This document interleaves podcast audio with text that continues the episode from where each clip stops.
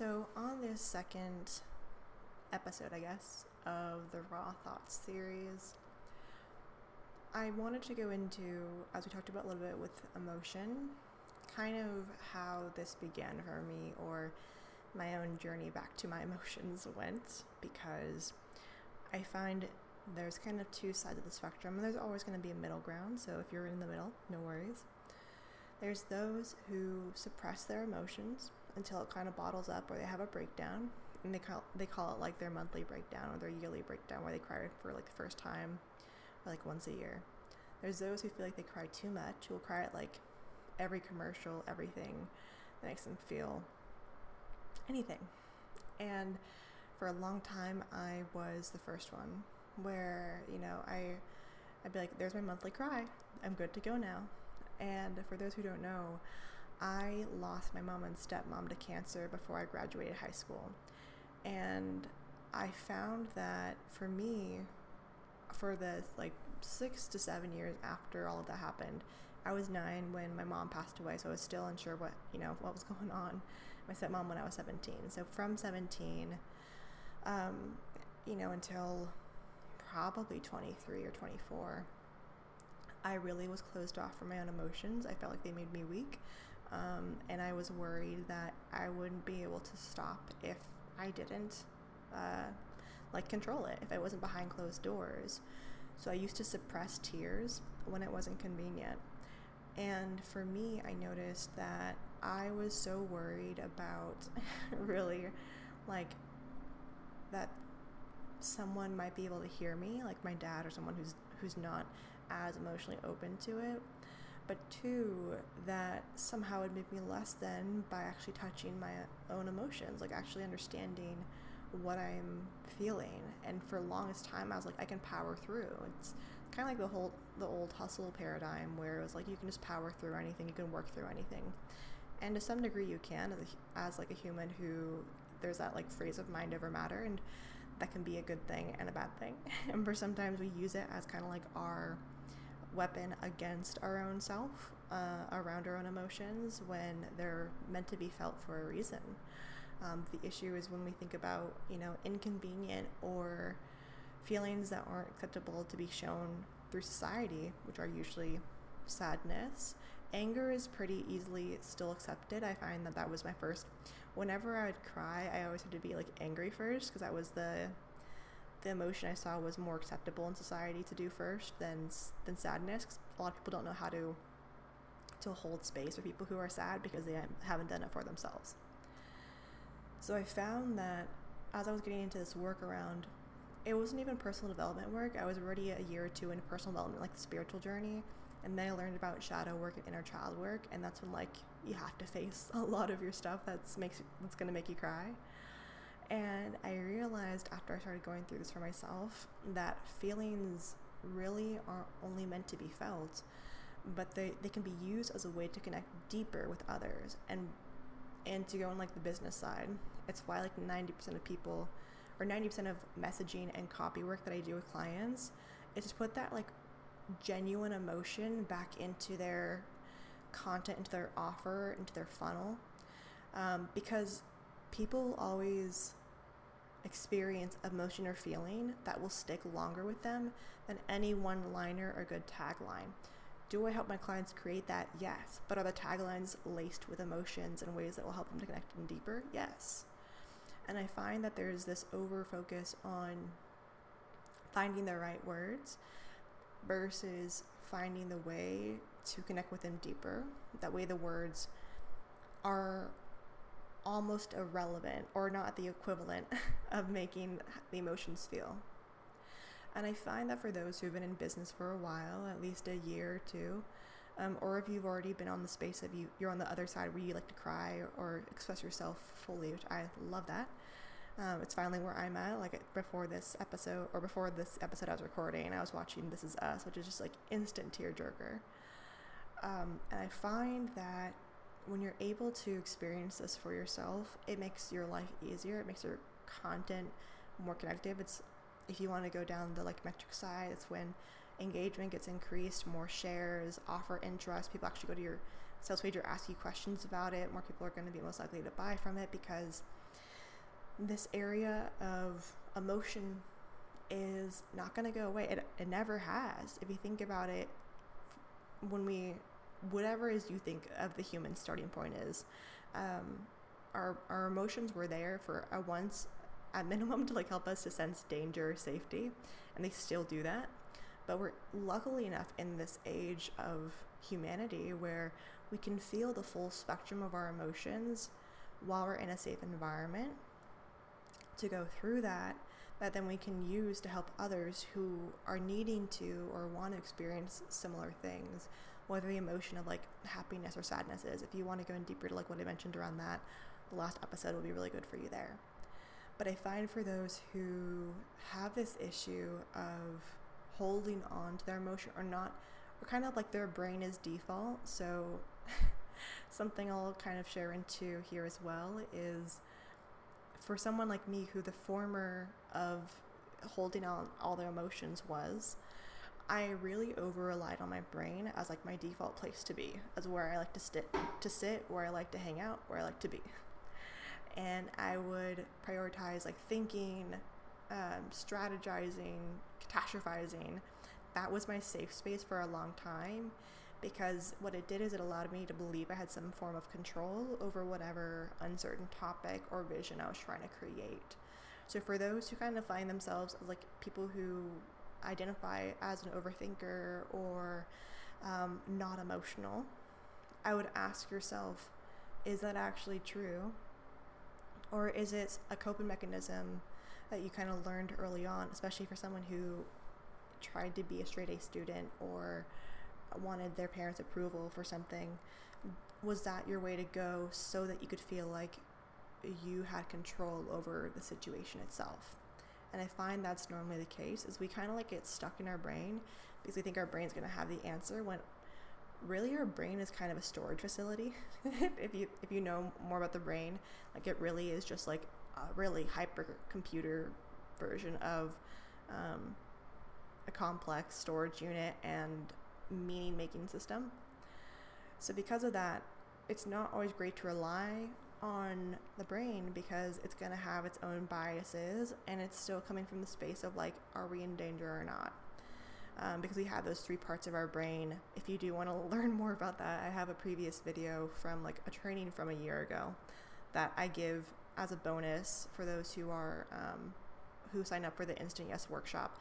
You get like a bonus four part video series and like two PDFs that go over how to learn more about the psychology of how the brain works when it comes to making more money in your business around like your content and stuff like that. It's very interesting. And I find that uh, it's something that we get kind of, we hold on to as a space to pretend a little bit or delay delay the inevitable of feeling our feeling ourselves feeling our emotions feeling what our clients are needing us to feel what our offer is needing us to feel and it's ironically the results and best ideas that i have and what i find a lot of people do as well is always when you're out of your mind and in the present so for me my biggest ones where i find like the best ideas are usually through sunset walks and then through long drives. And that's just because that's when my brain kind of disengages. It's very much a habitual thing, so my brain knows it's safe wherever I'm at and can just relax. And I find that's when I stop also tunnel visioning myself or tunnel focusing on there having to be only one good idea that comes from it. And it allows for more space of, you know, the breath of emotion to come through, but also the breadth of ideas. Like I find the best, most unique out of this box ideas, which is like one of the main things that people come to me for. They're like, I want to think about this or have my funnel or message in a way that actually feels good to me, but is unique to me. And those always come from that space. They never come from me sitting at my computer for the last six hours and like trying to will myself to get there. Never. if you listen to the last episode, you'll see what I mean by like when the the emotion like the realness comes so for those who feel like they might be naturally in their brain more often what i invite you to do and what i do now is like start to have a different association or connotation with feelings because for me now after years of like feeling the feelings, especially when they're inconvenient or when I think they're inconvenient, when really they're there for a reason to be felt. I love feeling emotions now, even when they're inconvenient. And the reason why is because I know on the other side of that cry, that scream, that that depth of emotion that I'll be able to come out on the other side with like a breakthrough or insight that I didn't have before that will either one blow my mind or blow my client's mind. Because at the end of the day as business owners we all kind of the things we go through relate to our people or relate to ourselves. So i'm saying this because i find that so many people have an issue with feeling comfortable not just feeling their emotions behind closed doors but how to then harness it in a way that is genuine and is embedded into their content, especially their sales content and priming content, because that's going to stick around a lot longer. And also getting out of their mind. And it's really hard when you've been in the space for longer, like me, where you know the sales copy formulas, you know the templates, but you know, and I've seen this, I keep saying this every single time I work with a client, that every time you try and tell yourself to like double down on what used to work or a template that you have from a program that someone said they made X amount of money off of, it almost always never works the way you want it to. Sometimes it doesn't even work at all. And the reason why is because you're not actually checking in with yourself and you're not actually seeing what your clients need from you and what your clients need to feel in order to create that yes. Like a lot of what I do is helping people to facilitate an experience in their content and their funnel and their offer that's their clients have probably never felt before in that way. That's still quote unquote automated or on autopilot where they're not having to do calls all the time because most of my clients want to do a funnel or they want to have a group program or like a one to many product where it's not always so focused on their time which means that the content the, the funnel the messaging you have has to be potent enough it can facilitate the type of intimate sales experience they would have on they would have on a call with you through your funnel, your offer, your content that's kind of replacing that element in your business or in your sales system. So it's even more important for you to focus on this because you don't have the for lack of a better word, the cushion of what a sales call can do. Because if you think about it like sales calls or anything where it's like a one to one experience, you can tailor make that that pitch to that person, right?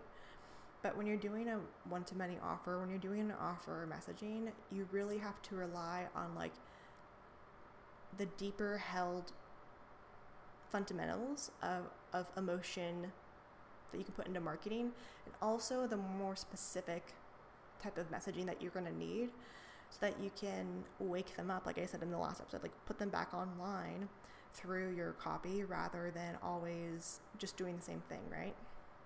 A lot of the systems and the formulas and templates that we had before are are crumbling now. Their effectiveness is crumbling because if you really wanted that, if you wanted those templates, you can go and get them now, right? Like there's people who are doing it, who are doing it now, but either you've experienced them and you realized they're not actually working for you, or two, you hopefully know that that's just your brain's way of trying to create a level of control that you don't have, which is the control of trying to understand how your people are going to buy and thinking that this template is going to be the answer to make them buy, which it's not. It's just a tool.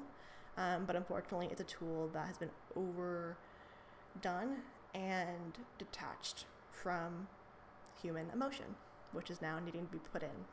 And the reason why I say this is because I haven't spoken about it enough over the years because when I talk to clients about it behind the scenes, they're like, "This makes so much sense." Because all almost all of them come to me, especially for funnel work, where you've probably either created funnel or you've had a funnel before that um, you built from a program that was very template heavy because everyone starts there usually. And all that I have to do with them is like always focus on one releasing their idea and their resistance around funnels and then two is around bringing back in the emotion in a way that you can embed it into every layer and every level of your sales system. Because it's not just about putting it just on the sales page and calling it a day. This is something that needs to be woven into like every piece of content you create going forward, every call, everything. And it can be easy and even more so it can be fun. And the reason why it can be fun is because one, having someone like me who can actually make the experience fun for you. But two, it's because when you're able to have that emotional connection with someone that's deeper than just like love it, like the comments you get that are like so inspiring. If you can get comments or DMs that are like you saw into my soul. I love this one recently. I've been seeing a lot, which is like this um, this is my medicine that I've been needing when it comes to this topic. Like those type of things, those type of validations, confirmations, you will not get from doing what you've been doing already, or else you probably would have already been experiencing that. if you are, kudos. But most of you are probably still on the space of trying to figure out how to bring that in for yourself and for your offer. And if you are someone who feels like you're not uh, artistic or creative, I would challenge you on that because to be an entrepreneur, you have to have some level of creativity, some level of dreamer mentality because this isn't easy for a lot of people. Um, and I want you to double down on that and also double down on the belief that you can use your emotions for good that helps more people. Like I talk about it in the workshop, and I'll keep mentioning this one just because it's the easiest way to begin to start working with me. But I find in the workshop, I kept coming back to this over and over and over again, which is true. Like, one of the main through lines for why I'm in business is because I want to help more people find good people. And it's because th- what I'm trying to help rectify is the the years of outdated scarcity, lack marketing that put a lot of people into nervous system dysregulation, into more debt, into programs that were really great marketed but not actually good programs. They didn't get the ben- like the transformation they needed out of it, and left them feeling more doubtful of having the solution to their problem than they did beforehand. And like hearing about those things makes my heart break because I want to make sure that people are able to find the answer that they need and desire. And for a lot of my clients, that's why I only take on those who have a track record of actually helping people because this type of marketing can be used for good or evil. And I want to make sure it's used for good and also to help good people find good people.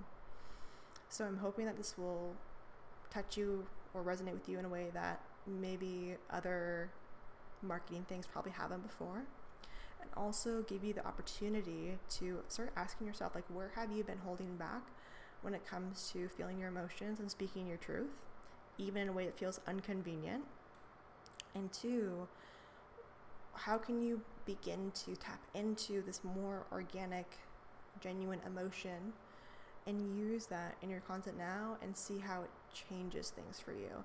And try it with sales based content to really challenge yourself because that's usually what people come to me for because um, anyone can write content but if the content's not strategic or especially sales content like it needs to be felt.